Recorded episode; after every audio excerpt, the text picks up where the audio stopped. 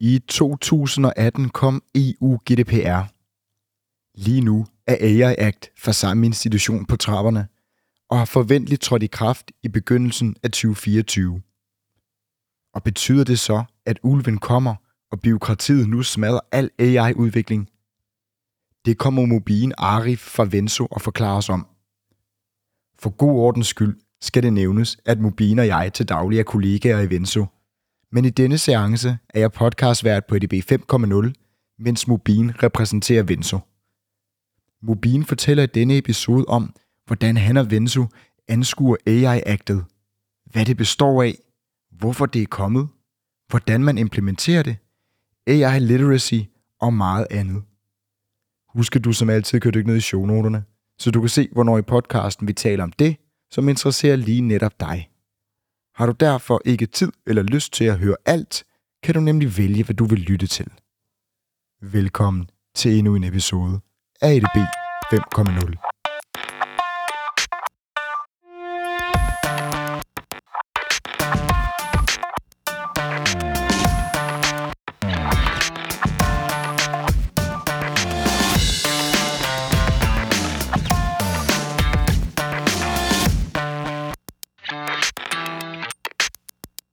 Hej Mobin. Hej Mathias. Velkommen til. Mange tak. Mobin, du, øh, du har jo ikke skulle, skulle så langt for at komme ind i, i studiet i dag, og som man også hørte i introen, og for god journal, øh, journalistisk standarder, tror jeg heller, jeg må sige, øh, så er vi jo kollegaer til daglig mm-hmm. i, øh, i Venso. Ja. Og øh, jeg tænker ikke, det kommer til at have nogen indflydelse på øh, vores samtale i dag, men, men det er måske meget ret lige at, at, at deklarere. Så nu hvor det kedelige og formalier, det er på plads. Vil du så ikke give en øh, lille introduktion til, hvem du er? Jo, det kan jeg prøve. Øh, jeg hedder som sagt Mobin Arif. Øh, har været her i Venstre lidt over to et halvt år nu. Øh, har en teknisk baggrund fra ingeniørskolen, og har derefter taget en master fra IT Universitetet. Øh, haft rigtig meget fokus på ledelse af IT, af projekter, programmer osv og har nu arbejdet efterhånden mange år med compliance og governance og øh, implementering af disse i forskellige regi. Hvornår bliver du færdig på IT-universitetet? Og nu afslutter min alder, det gjorde jeg tilbage i 2008. Øh, men jeg var ikke helt færdig, kunne jeg godt mærke på mig selv. Øh, så det jeg gjorde i 2010, det var, at jeg kastede mig over en HD. Og det valgte jeg lige at bruge fire år på yderligere. Øh, men så var jeg også rimelig done i 2014. Det forstår jeg godt. Så, øhm, så da du så bliver, bliver færdiguddannet nu, nu siger du, du beskæftiger dig meget med, med compliance og så videre gennem din, gennem din karriere. Mm. Øh, hvad laver du, da du bliver færdig, og hvad, hvad arbejder du med? Øh, altså tilbage i 2008? Ja. Ja, men øh, det er et ret godt spørgsmål. Jeg var meget interesseret i øh, outsourcing af software. Øh, det var det helt store. Man kunne se, at mange større virksomheder som KPMG man får jo KPMG, KMD, og øh, Danske Bank og andre øh, var i gang med at lave den helt store outsourcing-bølge ud mod Indien især. Øh, så det skrev jeg mit speciale om, og havde fat i nogle rigtig, rigtig fede virksomheder som IBM og Danske Bank og KMD og alt muligt andet, som faktisk gav mig et adgangsbillet til Danske Bank. Jeg kom ind i deres graduate-program og startede faktisk min konsulentrejse der, fordi øh, det, man valgte at gøre, som var ret smart dengang, man valgte at bygge sin egen konsulentvirksomhed op internt i Danske Bank, så i stedet for at gå ud og hyre mange dygtige folk, hvorfor ikke bare ansætte og så øh, ligesom oplære dem øh, og gøre dem til dygtige konsulenter, og så lege dem ud til resten af forretningen. Øh, så det gjorde sig at være en del af graduate-programmet de første to år. Øh, og derefter har jeg været, blevet bare en del af organisationen i yderligere fem år, hvor efter så, ja, jeg valgte at øh, søge nye græsgange. Ja, du ryger jo derfra over til NNIT, og er det rigtigt, at du er med på, på compliance-teamet, da hele den her GDPR-bølge, den, øh, den kommer?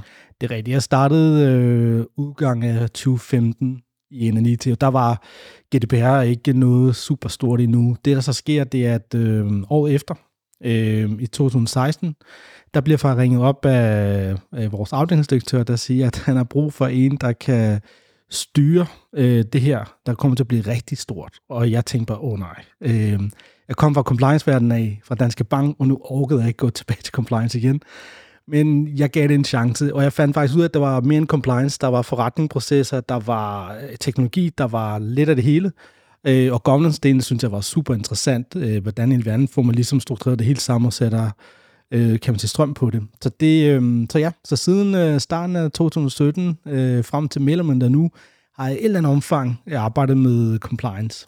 Og er det også det, du beskæftiger dig med her i, øh, i Venso til daglig? Primært, ja. Jeg vil sige, at 80% af tiden er nok øh, relateret til compliance og compliance-relaterede opgaver, men det kan også være projektledelse, programledelse, andre typer ledelsesmæssige opgaver, øh, men det er helt, helt klart med hovedfokus på, øh, på det, altså på compliance. Glimmerne. Og øh, det er også noget af det, vi skal tale om i dag, for vi skal jo tale om det her AI Act, som jo ikke er øh, en realitet endnu, eller i hvert fald øh, trådt i værk endnu, men der er i hvert fald lavet en del tegninger, som du mm. også kommer til at, at fortælle os lidt om. Før vi, før vi går øh, ned i, øh, i AI-actet og, og nogle af de her øh, elementer, som ligger i det, kan du prøve at fortælle på en stor klinge, hvordan sammenligningen, eller om der er sammenligninger mellem øh, GDPR-udrulning og så den her AI Act-udrulning, der kommer til at være? Øhm, det er et godt spørgsmål. Man kan sige, øhm, der vil være nogle klare overlap. Der er nogle principper, der kommer til at gå igen. Øh, som man så også i GDPR. Det er noget omkring øh, transparens, det er omkring noget datasikkerhed, accountability og så videre. Det ser man også i øh, AI-akten, men den er mere fokuseret på, kan man sige, øh, modeludvikling og på brugen af data, end hvor GDPR var meget fokuseret på persondata. Øh, så det er nok den store forskel, men man har heldigvis taget de samme principper med over, og så har udvidet det en smule mere til omfavne øh, mere omkring det at arbejde med øh, etisk øh, brug af data. Ja, og er det også noget af det arbejde, du, du laver i, øh, i Venso til daglig, allerede nu hjælper forskellige virksomheder med at gøre sig klar, eller er, at de ikke er kommet der endnu? Er du stadig tilbage på, hvad kan man sige, nu kalder det i, i gode gåsøjne, den klassiske compliance eller governance? Mm. Det er desværre ikke øh, kommet helt derhen endnu, og jeg tror også, det hænger meget sammen med, hvis man nu sammenligner eller retter blikket mod AI Act, så er den jo ikke øh, implementeret endnu. Den har ikke foretaget på nogen måde endnu. Den er jo, kan man sige, i foråret, ligesom alle har ligesom i Europaparlamentet mere eller mindre sagt, det er den retning, man skal arbejde hen imod, og man forventer udgangen af året, så har man den endelige lovtekst færdigbehandlet. Det vil sige, så går der potentielt set op til to år, før virksomheden skal leve op til den her lovtekst. Og derfor ser vi heller ikke ret mange virksomheder, der har kastet fuldstændig, man kan sige, øh, hovedløst hen over det. Men det, der er i det, det er jo, at øh, vi har jo heldigvis øh, globale virksomheder, der skal operere globalt. Så der begynder også at komme lignende lovgivninger eller initiativer i resten af verden. Og det gør så, at man stadig, øh, eller ikke stadig, men derfor begynder man at kigge nærmere på en eller anden form for øh, lovgivning, eller en eller anden form for etiske rammer for, hvordan man skal arbejde med modeludvikling. Og det hjælper ligesom på, på sagen. Ja, det ved jeg jo også, du laver ved siden af nu. Øh, nu ved jeg jo også, fordi vi er kollegaer, at du også er, er ekstern lektor på, på CBS, ja. og også holder mange øh, speaks omkring det, der hedder Responsible AI. Øh, jeg har faktisk hørt en af, en af dine oplæg. Når du så er ude og forklare om det her Responsible AI, det her med uh, why you should build an uh, accountability framework osv., hvor du giver nogle, nogle konkrete værktøjer til, hvordan man kan gøre. Øh, hvad er det inspireret af? Fordi AI-aktet er jo ikke endnu. Nej. Det, øh, man kan sige, det er inspireret af erfaring, øh, fordi man starter jo ikke fra scratch af. Øh, jeg vil både påstå, at man vil kunne genbruge mange af de samme elementer, hvis man har altså, implementeret rigtige kontroller og frameworks og øh, risikostyring generelt, så er det her endnu en ting, man skal forholde sig til. Jeg siger ikke, det er nemt, men jeg siger, at det er noget, man godt kan tabe ind i forhold til, hvordan man bygger roller og ansvar op i organisationen, hvordan man laver politikker, hvordan man laver processer, og ikke mindst, hvordan man får den øh, forankret i organisationen. Og jeg tror, det er forankring, der bliver lidt interessant i det her omfang, fordi øh, man har lidt ligesom lagt meget ansvaret i min optik over til dem, der udvikler modellerne. Og sagt, jamen det er ligesom jeres ansvar, at tingene er i orden, data er i orden, øh, der er etiske rammer omkring det osv. Øh, og den, den forskning vil jeg personligt rigtig gerne vende på hovedet og sige, jamen det er jo ikke øh, den enkelte data scientist øh, ansvar, at tingene er i orden, selvfølgelig for teknisk synspunkt, ja, men ligesom har ledelsesansvar. Vælger de at gå i en retning, der er ansvarlig, jamen så skal de også kunne lægge øh, hånd på kopladen og sige, jamen det er også det, vi står ind for. Men hvis det er, at man smider det hele ned på det tekniske og siger, jamen det er ligesom jer, der løser det, så er der ikke den her accountability, øhm, øh, kan man sige, øh, metodik, der bliver implementeret ordentligt hele vejen igennem. Og det er den, der skal meget mere fokus på. Og det er det, vi skal tale om om lidt. Men før vi gør det, så kunne jeg godt tænke mig at lave en lille øvelse med dig, som jeg ved, du laver med, med alle, øh, både studerende og ja. når du får oplæg. Og det er, at du beder dem om at definere, hvad kunstig intelligens egentlig er. Mm. Så nu vender jeg den om mobilen og spørger dig, hvad, hvad kunstig intelligens egentlig er, nu hvor vi skal snakke så meget om at, at skulle styre det. Øh, det er sgu et godt spørgsmål, Mathias. Jeg kan sgu ikke svare på det. øhm, og grunden til det er, og heldigvis grunden til det er, at man har også nu åbnet øjnene op for, at det kan meget mere end blot være en ting. Man kan sige, jeg spørger også det her spørgsmål stadig i dag, og jeg, og jeg tror, at nu øh, langt de fleste svarer noget i retning af ChatGPT, Generative AI, LLM, noget den dur. Øh, men jeg kan rigtig godt lide den definition, der også er på vej i AI-akten. Den er bredere end blot at kigge på generative AI. Det kan være meget mere end det, og det kan vi tale meget mere nærmere omkring, tænker jeg lige om lidt. Hvis vi nu starter fra toppen, og jeg bare stiller det her utrolig simple spørgsmål. Mm. Hvad er AI-aktet? Ja, hvad er AI-aktet? Jeg vil lige starte med at sige, at der vil være en disclaimer her, øh, fordi øh, spørger du det her, øh, stiller du det her spørgsmål til en jurist, så vil det helt klart have deres holdning til det. Øh, vi er jo jurister her, så man kan sige, jeg kommer nok til en praktisk tilgang til, hvad er AI Act, og hvordan man ligesom skal forholde sig til det. Øh, man kan sige, AI Act er jo og forbliver nok en, en lovgivning, der snart øh, forhåbentlig øh, bliver godkendt i EU-parlamentet. Og bare lige, jeg stopper dig lige her. Ja. Vi optager her i slut september 2023. Ja. Når du siger snart, hvis folk skulle sidde og lytte til det her om noget tid. Jeg vil ønske, at jeg kunne give dig et tidshorisont, men man har jo hørt det her, jeg har sagt det før, ulven kommer øh, rigtig, rigtig længe. Men jeg tror, at ulven er tættere på end nogensinde. Øh, og det sidste melding er nok, at man forventer udgang året, og jeg kan desværre ikke være mere konkret. Jeg vil håbe på, at vi øh, inden december, eller omkring december, ser noget endeligt fra EU. Øh, og der er andre kloge hoveder, der sidder tættere på den proces, der sikkert gør os meget klogere på det, men det er den seneste udmelding. Fordi det, der er sket faktisk, det er jo, at alle medlemslande ligesom har, mener man, der sig god for øh, den her lovtekst, og nu er den gamle færdigbehandlet den. den. Og så vil der komme noget jura i det, og nogle præciseringer. Øhm, så man er ikke landet det her nu, hvor man siger, okay, nu er vi ligesom øh, rundet det hele af, og nu klapper vi sammen, og nu giver vi ligesom øh, virksomhederne og organisationerne x antal måneder øh, til at implementere det. Så forventningen er udgang af året, og så har organisationerne cirka to år til at implementere det. Glimmerne. Lad os fortsætte på, hvad AI-agtet er. Yes. Jamen AI-aktet, øh, helt understed kan man sige, det er jo en, øh, en lovtekst, der er kommet for at beskytte os almindelige øh, borgere øh, især. Øh, og det handler omkring, at man skal arbejde ansvarligt med øh, data øh, og brugen af data, især i øh, forskellige øh, machine learning modeller og des lignende. Men man kan sige, øh, hvis man kigger på betegnelsen eller definitionen af AI, den er ret bred. Jeg kan ikke i hovedet, fordi den er, det er ret lang tekst, men jeg er ret glad for, at den er blevet bredere end blot nogle af de initielle. Øh, så det handler også noget omkring statistiske data, det omhandler også noget omkring, at det kan være baseret på output af menneskegenereret øh, hvad hedder det, input også, så det kan være mange forskellige ting, og, det, og jeg synes, det gør det meget mere nuanceret for at sige, okay, det er ikke blot, hvad der kommer ud af en black box i en model, men det er også lige så meget, hvad du putter ind i det, hvad der kommer ud af det, man ligesom tager stilling til. Så man kan sige, det, det gør også, at det sætter rammerne for, hvordan man skal arbejde med det lidt mere holistisk, end at være meget nøgtern omkring, det kun er enten A eller B. Det gør også lidt mere svært for organisationerne at definere, hvad det er. Men, øh, men man kan sige, helt grundlæggende kan man sige, der er jo øh, lavet et øh, oplæg til, hvordan man skal rate de forskellige AI-systemer, som man nu engang taler ind til. Øhm, og det er alt afhængigt af, at det er noget, der er minor, som ikke har rigtig noget impact, eller er limited til at være high risk. Og kan vi prøve at gøre det lidt mindre abstrakt, og så lidt mere konkret? Så øh, en minor, øh, minor AI system, eller hvad vi nu skal kalde det, hvad kunne det for eksempel være? Øh, og nu er, det, øh, nu det her jo blot et bud, kan man sige. Øh, det kunne sagtens være, at det var et øh, AI-system, der kunne give dig bud på de bedste øh, billetter øh, inden for en given rejsedestination. Det kunne også godt være, at den kunne give dig andre øh, søgninger eller muligheder for at tage nogle beslut, beslutninger eller valg på dine vegne. Det kunne også, vi kan også trække en lille smule længere frem og sige, at det kunne være noget, der kunne hjælpe dig med at få købt ind til forskellige formål. Det, det kunne være, at du hælder ind, og du siger, at du laver den her liste, og den her AI-model øh, ligesom kører ind for dig. Det har ikke super meget konsekvens, hvis du mangler et pakke smør eller andet.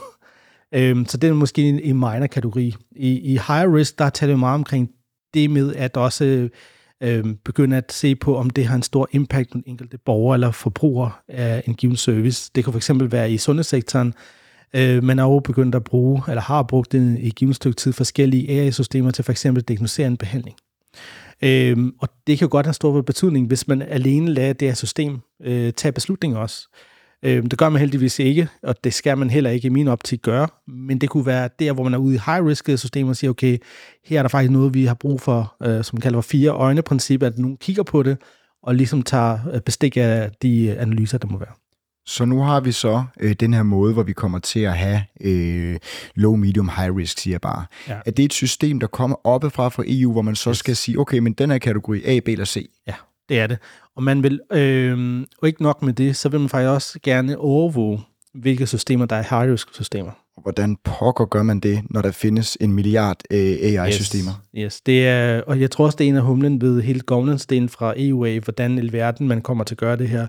Det, der bliver talt omkring, det er, at der kommer til en form for fælles platform eller database, hvor man holder styr på det. Så alle de her high-risk systemer skal ligesom monitoreres øh, i en eller anden forstand. Øh, jeg har ikke set øh, det endelige implementerings... Øh, kan man sige, forslag nu. Øhm, men det er en af, kan man sige, en af kan man sige, udfordringerne ved at implementere det her, bliver nok også, hvordan man skal håndtere det fremadrettet. Så målet er, lad os nu sige, at arbejde på Rigshospitalet. Ja. Og jeg har været med til udvikling af algoritme, en af de her klassiske, man kigger om på, øh, på modermærker, hvor man kan scanne modermærker yes. og sige, om de er godartet eller ondartet. Nu ved jeg ikke, om det er den medicinsk øh, korrekte brug, men jeg tror, mm. øh, øh, meningen er der. Øh, det har jeg udviklet, og det bruger vi ligesom for at kunne øh, lette nogle arbejdsprocesser og fjerne noget øh, manpower for det her. Mm. Vil jeg så skulle rapportere det her ind i et EU-system? Øh, ja, i et eller andet omfang kommer du nok til at rapportere øh, brugen af det, og det impact, det har, og hvilke kan man sige, foranstaltninger, du har taget for at sikre, at det system er sikkert. Det kunne godt være, at man sagde, at du vælger at bruge systemet, som det er, men netop igen tilbage til, der er noget overvågning omkring det også omkring de data, der bliver indsamlet. Hvordan bliver de brugt? Øh, bliver de delt med andre? Er der nogen risiko for, at der er bias i det data, du opsamler, osv. osv.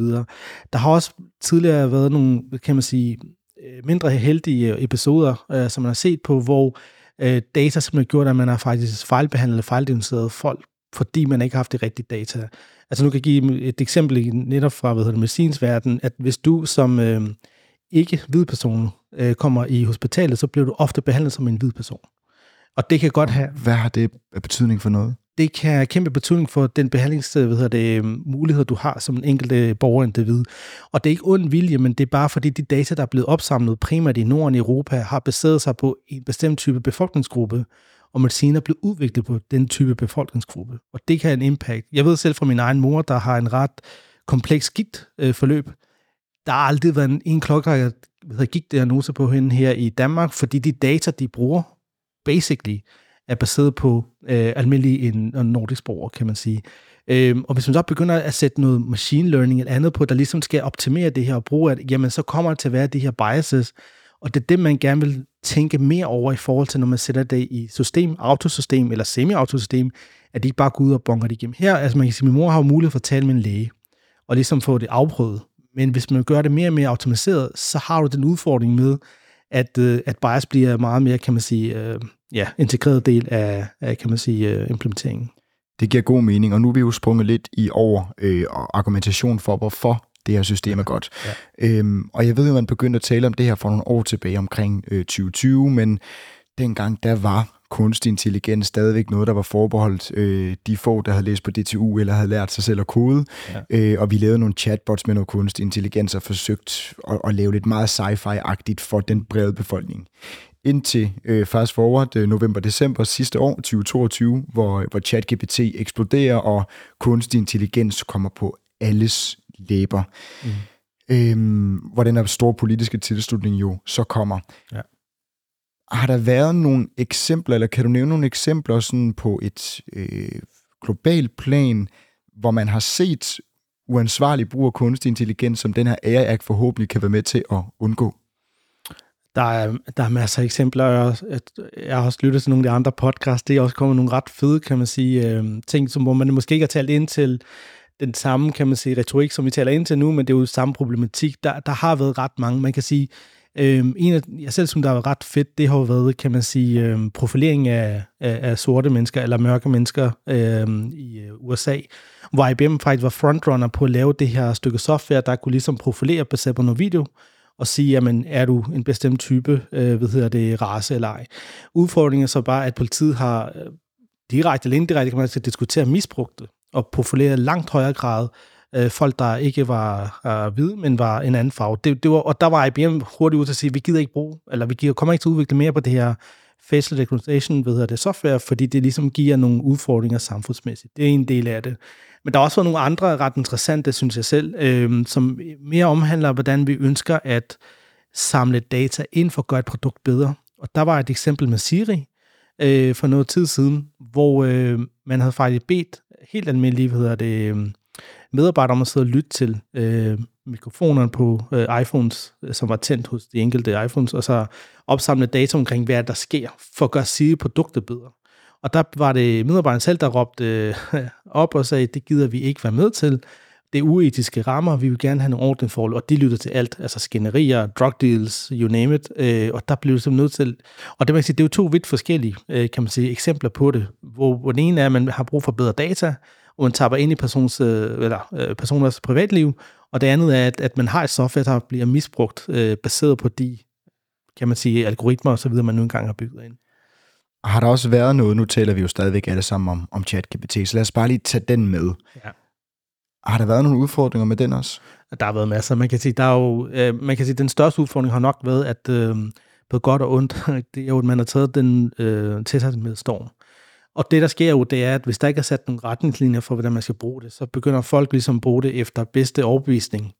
Øh, og der har været nogle episoder, øh, blandt andet har der været en med øh, Samsung, øh, hvor der var um, en medarbejder, der troede, at, øh, at det bare var til privat brug, og lagde nogle øh, forretnings- eller fortrolige hemmeligheder op, for at kunne ligesom generere en eller anden form for output, baseret på, der skulle skrives noget tekst eller andet.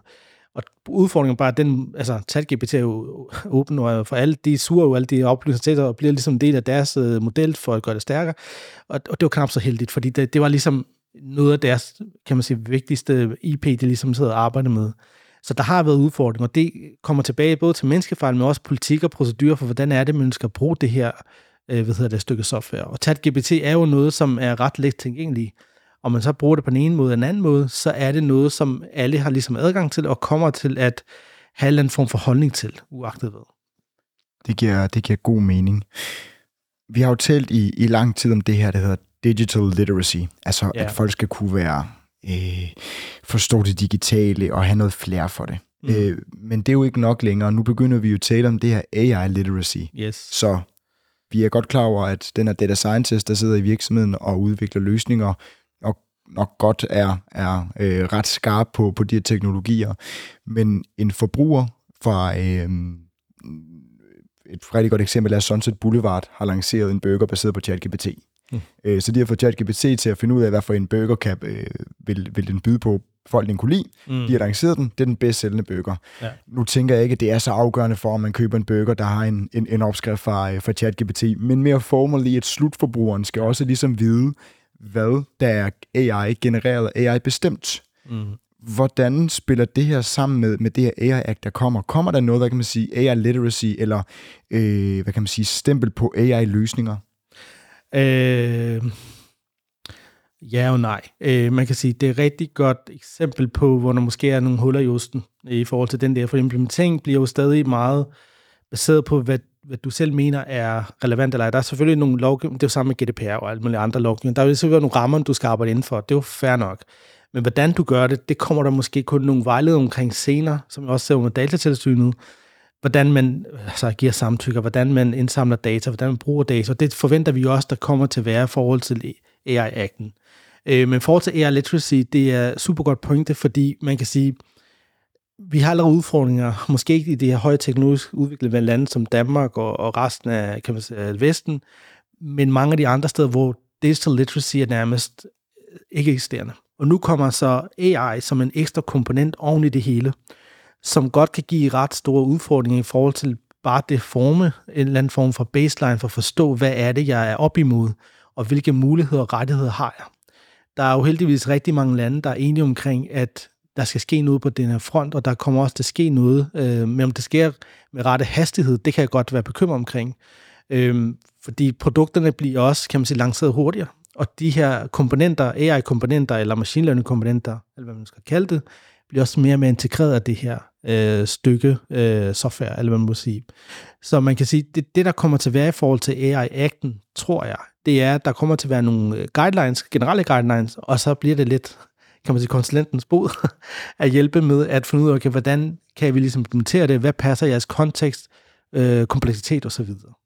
Så nu har vi fået implementeret det her AI Act, Yes. og, og det, øh, det spiller, og du har været ude og hjælpe en, en, en, virksomhed med at sørge for, at det, det bliver ordentligt.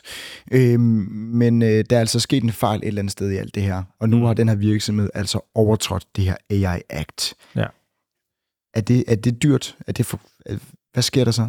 Øh, man kan sige, der vil nok være, altså spørgsmålet om du selv opdager det, eller om andre opdager det, øh, og hvordan kan man sige, øh, det ligesom bliver rapporteret ind. Øh, sammenlignet lidt med GDPR, så er det jo, der er jo nogle forskellige muligheder. Du kan vælge at klage, du kan også gå direkte til datatilsynet osv. Men hvis det er, at øh, lad os antage, det var datatilsynet, der ligesom skulle stå for det, så vil de gå ind og vurdere den her sag. Nej, altså finde ud af, hvad der er sket, hvorfor det er sket, og har man brudt øh, nogle øh, retningslinjer lovgivning osv., og så vil ligesom tage stilling til det. Og hvis det er, at man finder ud af, at det er en ret alvorlig øh, ting, så kan man faktisk, øh, hvad der bliver lagt op til, øh, ende med at få en bøde. Øh, indtil videre er der også øh, tale omkring samme størrelseorden som hos GDPR, på enten 20 millioner euro, eller op til 4% af den globale omsætning. Det er jo rigtig mange penge. Det er det for nogen. Så hvis nu man ikke hedder Lego, Carlsberg, Mærsk eller Novo Nordisk og har råd til at smide 150 millioner efter en fejl, men man er iværksætter her og har lavet et, et fedt tool, og du er mm. måske en, et, et, et lille startup på, på 10 mand. Ja. Er reglerne lige så hårde for dem? Altså reglerne er regler, men man kan simpelthen jo heldigvis altid gradbøje reglerne på, på den gode måde, kan man sige. Det, jeg tror, det, det, det, skal ikke være, det skal ikke være frygten, der driver os. Det skal ikke være frygten, der stopper os i forhold til øh, udvikling og kan man sige, innovation og så videre. Det er ikke det, der er tankegangen. Tankegangen er, at vi arbejder ansvarligt med det og tænker os ekstra gang over, hvordan vi gør det. Og det er det også, jeg nævnte før med, at der er nogle principper, man ligesom skal øh, arbejde med. Og de principper er ligesom rammerne for, hvordan vi ønsker at øh, behandle øh, både data, men også, kan man sige, individers rettigheder. Øhm, og jeg vil tro, at langt hen ad vejen, så vil man nok godt kunne finde ud af at, øh, at tilpasse sig den givende kontekst og implementere en eller anden form for governance, der ligesom støtter op omkring det. Og hvis der er sådan en virksomhed, som du nævner, der er det tiende 10 mand stort, de har haft drøn på, de har lige haft styr på det hele det med compliance, og så bliver ramt af det, jamen så er der to muligheder. Der er jo også en mulighed for, at de får en løftet pegefinger, og de ligesom skal rette sig efter det. Og det tror jeg nok vil være langt de fleste tilfælde. Øhm, jeg, jeg tror, altså nu skal jeg selvfølgelig sige for øh, kan man sige, egen regning, der- har jo ikke været helt store bøder til mindre virksomheder i GDPR. Øh, det har helt, helt klart været det større organisationer, institutioner øh, og så videre, der ligesom er blevet ramt af det, fordi der forventer man bare mere af dem. Altså de skal ligesom styr på det, de har også kapaciteten, de har økonomien og så videre. Øh, men vi har også set mindre øh, udgaver af det. Så, så det vil være alt mellem, øh, mellem de to scenarier, vi vil kigge ind i. Og, og hvem, altså, kan vi tale om sådan en ansvarskæde for, hvem ja. Der har ansvaret for ting? Ja, altså man kan sige, ansvarskæden er helt, helt lavpræget, kan man sige, det er jo virksomheden eller organisation, der er ansvarlig for alt, hvad der bliver sat i system. Men når det er sagt, så kan du også være en virksomhed, der køber et system ind, hvor der er noget AI indbygget. Og i den kontekst, så er det stadig dit ansvar at lave en risikovurdering af det øh, stykke software, og sige, okay, når jeg vælger at implementere det eller bruge det, hvem er det, der så bliver øh, ramt af det, eller bliver brug, bruger af det, og hvad er det for en type øh, potentielle begrænsninger og udfordringer, øh, der må være med det her stykke produkt, som jeg skal være opmærksom på. Betyder så, at jeg skal træne mine medarbejdere bedre? Skal jeg få mere, øh, kan man sige, end-userne bedre omkring deres vilkår og hvilke muligheder der er, og hvordan gør det rent kommunikativt, for at de forstår det, og de ved, hvad deres rettigheder er, i forhold til for eksempel at få mere indsigt omkring, hvordan man har behandlet en given øh, hvad hedder det, øh, løsning eller problem. Mubin, du nævner før øh, noget med, at byråkratiet ikke må, må stoppe udviklingen. Ja. Øhm, så hvis vi ligesom tager to forskellige hatte på, den ene hedder, at man er Ursula von Leyen og, Ursula von Leyen og, og sidder nede og er, er, er formand for EU, EU-kommissionen og, og har en masse med det at gøre. Og omvendt så sidder du over i, i Silicon Valley og, og, og har Mark Zuckerbergs øh, citat i hovedet, øh, move fast, break things, tror det på ham, ellers er det en, en generel Silicon Valley-ting. Hvordan spiller det her move fast, break things sammen med det her store øh, øh, monster, man nu skal til at være opmærksom på? Øh, man kan sige, lige, lige med AI, og den, den del af AI, øh, verden man kigger i lige nu, så er det jo meget generative AI. Og det er meget omkring øh, altså brugen af ChatGPT og LLM-modeller osv., som man meget fokus på, men AI er meget mere end det. Øhm, og hvis man kigger på mange andre øh, typer af kan man sige, definitioner, eller hype cycle fra Gartner, eller man ser på nogle andre, øh, kan man sige, McKinsey osv., de definerer jo også AI meget bredere end det. Så jeg tror også, det man skal have for øje, det er jo også, at når man, når man så taler til innovation, så er det ikke fordi, man er altså, interesseret i at stoppe den. Det skal selvfølgelig være fokus på det. Men som jeg også sagde før, det skal med, med ansvarlighed i mente. Og det, der er sket med, især med ChatGPT som, som et eksempel, det er jo, at det er gået virkelig, virkelig stærkt. Altså, det er gået så stærkt, at dem, der laver lovgivning, de siger, at vi er på bagkant. Vi kan kun lige kigge her og nu på, hvad der er foran os, og det er jo det, er, hvad vi kan se. Men vi aner ikke, hvad der kommer i morgen eller overmorgen, og kan vi virkelig lave en lovgivning, der er så robust, der tager sig og famler det hele. Og derfor er det også tilbage til definitionen af AI er også blevet bredere nu i AI-akten i hvert fald, sådan omfavner endnu mere.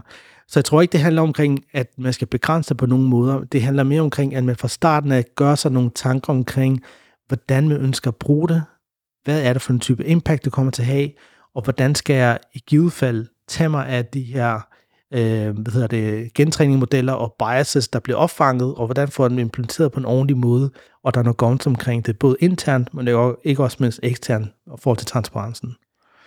Hvis vi lige prøver at hive det lidt op, øh, kan man nævne nogle hovedting, det her AI Act kommer til at bestå af? Altså er det nogle regulativer, eller nogle principper, eller, eller hvordan kommer den sådan praktisk til at være udformet? Ja, altså man kan sige, AI-akten, ligesom alle andre lovgivninger, er jo ligesom delt i nogle forskellige øh, dele, der ligesom beskriver lidt omkring øh, hvorfor vi gør det, hvad er konteksten, og hvad, hvad, der, hvad der forventes af det enkelte, hvad er det for nogle, hvad kan man sige, øh, hvad er det for nogle øh, hvad kan man, ansvarsområder, der kommer til at være for den øh, enkelte virksomhed. Det er så den ene del af det, men man kan sige, det der grundlæggende handler omkring, det er, at der er de der 5-6 principper, man, man ligesom skal have fokus på. Der er, det skal være, kan man sige, øh, transparent. Så du skal ligesom kunne give noget indblik i, hvad er det, du indsamler, og hvorfor du indsamler, hvad du bruger det til. Der er omkring fairness, øh, omkring at øh, det, du bruger, det også bliver brugt til færre formål. Øh, der er noget omkring accountability, øh, sikkerhed, data privacy osv. Så, så det er nogle principper, man allerede kender lidt fra GDPR, som ligesom bliver lagt ind. Og så er den lidt mere bløde, som er, synes jeg, er ret interessant, og jeg ved ikke helt, hvordan den øh, falder helt på plads endnu. Den, den skal være human-centric. Det er super vigtigt, at, det, at AI, der bliver udviklet, bliver udviklet til mennesket og for mennesket, øh, og ikke den anden vej rundt. Så det er også med respekt for den enkelte individ, at øh, vi ligesom kommer til at se, at det bliver ligesom er implementeret og bliver forankret i, i produkterne og de løsninger, vi kommer til at uh, gøre brug af i fremtiden. Nu er du jo ikke udvikler af AI Actet, og derfor kan du naturligvis heller ikke stilles til, til ansvar for, for det her. Men jeg fandt en, øh, en bid af, af det, AI Act øh, læste på, på LinkedIn, og nu skal jeg prøve at det op for dig. Og jeg har, yes. ikke, jeg har ikke forberedt dig på det her, så det, det bliver øh, for hoften for din side. Training, validation and testing datasets shall be relevant, representative, free of errors and complete. Så skriver han så også her, held og lykke med at skaffe komplette fejlfri datasæt derude. Ja, det er jo, øh, det er jo hovedet på sømmet, kan man sige. Øhm, der findes ikke fejlfri systemer. Øh, altså øh, AI, machine learning, altså sætninger, altså hvis vi også tager det ud af ligningen og bare kigger på generelle systemer, der findes ikke fejlfri systemer. Men det igen, ambitionen er sat højt for EU. Jeg tror også, det man skal prøve at kigge ind i. Man ønsker, at det er den retning, vi arbejder hen imod, og det kommer jo ikke til. Og det er også noget af det pushback, man har fået, at øh, man skal også være holistisk omkring det her. Øh, og det sker jo nogle gange, at nogen falder øh, i en eller anden form for rabbit hole, og så begynder de ligesom at arbejde hen imod øh, nogle af de her fine definitioner, du lige har læst op. Jeg tror på, det der er vigtigst, det er, at man har noget, noget governance omkring, hvordan man ønsker at implementere det her. Der skal være noget organisatorisk governance, og der skal være noget teknisk governance på det. Og når jeg siger det, så handler det omkring, at vi har de rigtige folk øh, onboardet på det her. Du har det rigtige ansvar og roller. Du har nogle, nogle boards, øh, der ligesom tager sig af, kan man sige, beslutninger omkring, om et, øh, given AI-løsning er, er ordentlig, øh, forsvarlig og etiske øh, rammer, både i forhold til lovgivning, men også til sin egen, kan man sige, øh, virksomhed og den reputation og ellers må være. For hvis du er en, en altså medicinal virksomhed, så vil du gerne have, at der er det her, øh, kan man sige, brand omkring dig, at du, at du kan regne med, at der er ansvarlighed og etik omkring det. Øh, men på den anden side også skal der også noget teknisk governance, og jeg tror også, at det bliver interessant at se, hvordan man vælger at implementere det hen ad vejen, for der har været øh, mulighederne, har været der, men man har ikke valgt at måske at utilisere det 100%, for man ikke har forstået det. Øh, og det bliver også interessant at se, hvordan de forskellige platformudbydere kommer til at leve op til, at man ligesom kunne, kan have den her transparent fra en til anden, og, og kunne give datalindet osv. Afgjort. Det her AI Act, kommer det til at overlappe eller spille sammen med, med GDPR? Jeg vil sige, øh, noget af det kommer jo til ligesom overlappe, men man kan sige, at AI-akten har jo ikke kun fokus på persondata, øh, og på den måde kommer der ikke til at være en til en, men selvfølgelig igen forhold til øhm, øh, data accountability og så videre, der vil være noget overlap på det. Øh, man kan sige, helt lavpraktisk vil jeg tro, at den måde, man til, har tilgået øh, GDPR på, vil også være nogenlunde den måde, man kan overveje at øh, tilgå øh, AI-akten på. Mobin, lige om lidt, så kommer det her AI Act jo. Og så har man to års implementeringsperiode. Det tror man. Tror man. Ja. Det er godt. Øh, men lad os antage det. Ja. Jeg har selvfølgelig lavet en del antagelser i dag, i og med øh, den, den endelige lov, øh, lovgivning ikke er ude endnu. Så lad os sige, at det, øh, det bliver, bliver vedtaget her i, i januar 2024, og så har vi to år til en, en implementeringsperiode, og derfra så skal man ligesom være oppe og køre. Er det korrekt antaget? Det er godt. Så hvis nu ikke man, man, man køber en, en ydelse fra, fra Mobin og fra Venso, hvor man ligesom kan, kan få hjælp til at implementere det, har du så nogle øh, quick fixes eller cheat sheets til, hvordan man ligesom skal angribe opgaven med implementering? Jeg vil altid sige bruge en konsulent, men det er mit standardsvar. Men hvis nu ikke man skal bruge en konsulent, Det hvordan, men man kan, hvordan man kan gør man sagtens- det så? Det. Man kan sagtens starte selv. Man kan sige, at mit, mit bedste råd vil være, at lade være med at lave en GDPR om igen. Øh, man kan sige, at det, der var udfordringen, var jo, at man, man tog måske lidt let på opgaven. Og jeg tror også, hvis jeg ikke tager fejl, så var det dansk erhverv, der sagde, at øh, virksomheden endte med at bruge tæt på 10 milliarder kroner på ekstern hjælp. Øh, fordi man simpelthen ikke var forberedt godt nok. Og man kan sige, det er jo super godt for konsulentverdenen, men det er rigtig dårligt, dårligt stillet for den enkelte organisation, hvis de skal bruge ud og bruge rigtig mange penge på rigtig kort tid. Så det er en ret høj investering, kan man sige, man kommer til at lave. Men man kan godt starte. Man kan starte ind og kigge på sin nuværende øh, organisation og se på, har vi noget, der minder om en eller anden form for governance, man kan tappe ind i. Når jeg taler om governance, så handler det både om en organisatorisk og en teknisk governance. Øhm, og der er nogle forskellige områder, man skal kigge ind i. Det er, har vi i dag nogle roller øh, og nogle ansvarsområder, der er øh, veldefineret. Øh, det kunne sagtens være, at man gik ind og kiggede på, okay, har vi en, for eksempel en, øh, nogen, der arbejder med øh, etisk ansvarlighed? Godt, så kunne man ligesom tage den med ombord. Øh, det man så også kunne gøre, det var, at man kunne øh, kigge på det ud fra nogle forskellige niveauer og involvere de rigtige folk på et strategisk, taktisk og operationelt niveau. Og hvad mener jeg så med det? Det strategiske er, når man øh, har folk med, øh, for eksempel fra C-level, som du var inde på, der taler lidt om, omkring visionerne og ambitionerne for, hvilken retning man skal gå. Hvorfor ønsker man det her? Det kan være, at man ønsker at øh, opnå en given øh, kan man sige, markedposition. Det kan være andre årsager. Den taktiske, det er, hvad er det for nogle øh, forretningsområder, man så involverer i for at kunne opnå den her forretningsmæssige ambition, man har. Det kan være, at man skal bruge nogle for business development, marketing, sales øh, og andre områder, der ligesom skal pætte og give øh, idéerne og ligesom forme det her til, at det bliver til noget. Og til sidst er den operationelle. Det er data scientist, det er dem, der arbejder med machine learning operations, det kan være business analyst og alle andre. Og det, det, der er vigtigt, det er jo, at det ikke bliver one time off. Det er noget, der bliver ligesom indarbejdet i organisationens DNA. Og det er noget, man arbejder med til dagligt øh, i en eller anden fasong, så alle idéer ligesom bliver øh, analyseret og, og kan man sige også bliver rettet op imod de forskellige øh, ansvarsområder. Så der er både nogen, der kigger ind i øh, forretningsdelen, men også mindst ind i det etiske aspekt af det. Jeg hører ikke, eller jeg hører det på det taktiske niveau, man skal have folk fra marketing eller business development med osv. Øhm, men nu taler vi også om både digital literacy og især AI literacy. Liter, literacy før, det er, ligger ikke særlig godt i min mund. Øhm, skal man ikke også begynde at involvere salgsafdelingen eller finansafdelingen eller andre, eller er det stadigvæk noget, hvor vi siger, okay, nu må vi altså have nogle personer med noget faglighed inden for det her? Det skal man helt sikkert. Nu, nu valgte jeg også at øh, fortælle en meget øh, for eksempel model af, hvad hedder det, den her øh, board, øh, eller den her, øh, kan man sige, governance, øh, som jeg lige øh, skitserede før. Øh, egentlig så bliver det også lagt op til, øh, når det bliver lagt op til, at det er sådan gode best practices, at der er en form af etisk komité. Og den etiske komité kunne også have ansvar for at udbrede AI literacy i organisationen. Så det er ikke nok med, at øh, dem, der sidder og arbejder med det til dagligt, men også dem, der skal bruge produktet eller bliver ringet i kundeservice, forstår, hvordan de skal snakke ind til det, hvordan de skal besvare de her bekymringer osv. Så, så der kommer til at være flere komponenter i det. Øh, nu talte jeg blot ind til governance-modellen for at bare kunne komme i gang med det. Men hen ad vejen kunne det også være for eksempel øh, AI Center of Excellence, der arbejder med best practices, hvordan man får dem implementeret øh, med handbooks og guidelines og you name it. Øhm, så det er selvfølgelig en step på vejen, øh, at man kommer hen imod en modensniveau, der ligesom giver mening for ens virksomhed og den kontekst, man arbejder indenfor. Mobin, hvad bliver den, øh, den største udfordring, tror du, for, for virksomhederne, når det her det lander?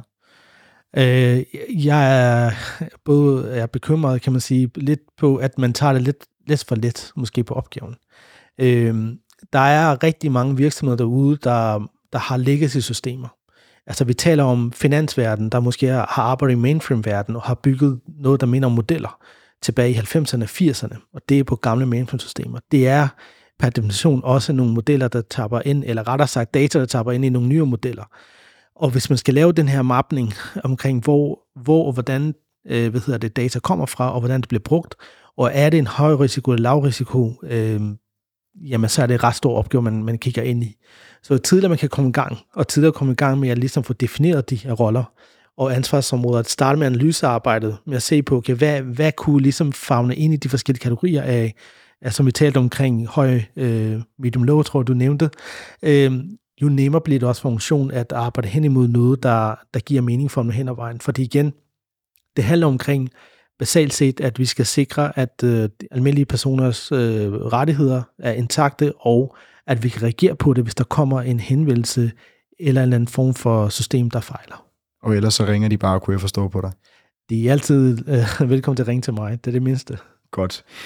Mubin, jeg tror egentlig, vi har fået, øh, fået gennemgået AI-akten rigtig, rigtig godt. Ved mindre du ligger ind med noget her på, på forældrebet til sidst som øh, et sidste guldkorn. Øh, nej, jeg synes også, vi kommer rimelig godt omkring, og jeg kan også godt lide, at vi har talt lidt mere praksisnært, øh, og ikke så meget jura, fordi øh, det er klart, havde du haft nogen siddende her fra kammeradvokaten eller andre, så ville du nok have haft måske lidt anden tilgang til tingene, og de ville kunne forklare meget mere omkring øh, Øh, lovgivningsteksten, og hvad der ligger ind i de enkelte rammer for det ene og andet, og det, og det er der også behov for helt sikkert forstå det nærmere. Men jeg tror godt, man kan starte i små skridt allerede nu. Øh, prøv at kigge på, hvad der ligger derude i dag af øh, informationer og oplysninger, både hos EU-parlamentet, men også andre. Øh, hvad, hvad de begynder at gøre for at kigge ind i det. Og bruge det som inspiration. Øh, tal med organisationen omkring, hvad er det, der virker for dem i dag, og så tab ind i det, og så bygge videre på det. Lad være med at starte på noget nyt og størt, øh, stort. Øh, kig på jeres risk hvad hedder det, frameworks, og så stille og roligt bygge videre derfra. Mobin, tusind tak, fordi du ja, kom i studiet. Det, det, er jo, det er jo samme arbejdsplads. Tusind tak, fordi du vil deltage i podcasten. Tak, fordi du vil have med, Mathias. Selv tak.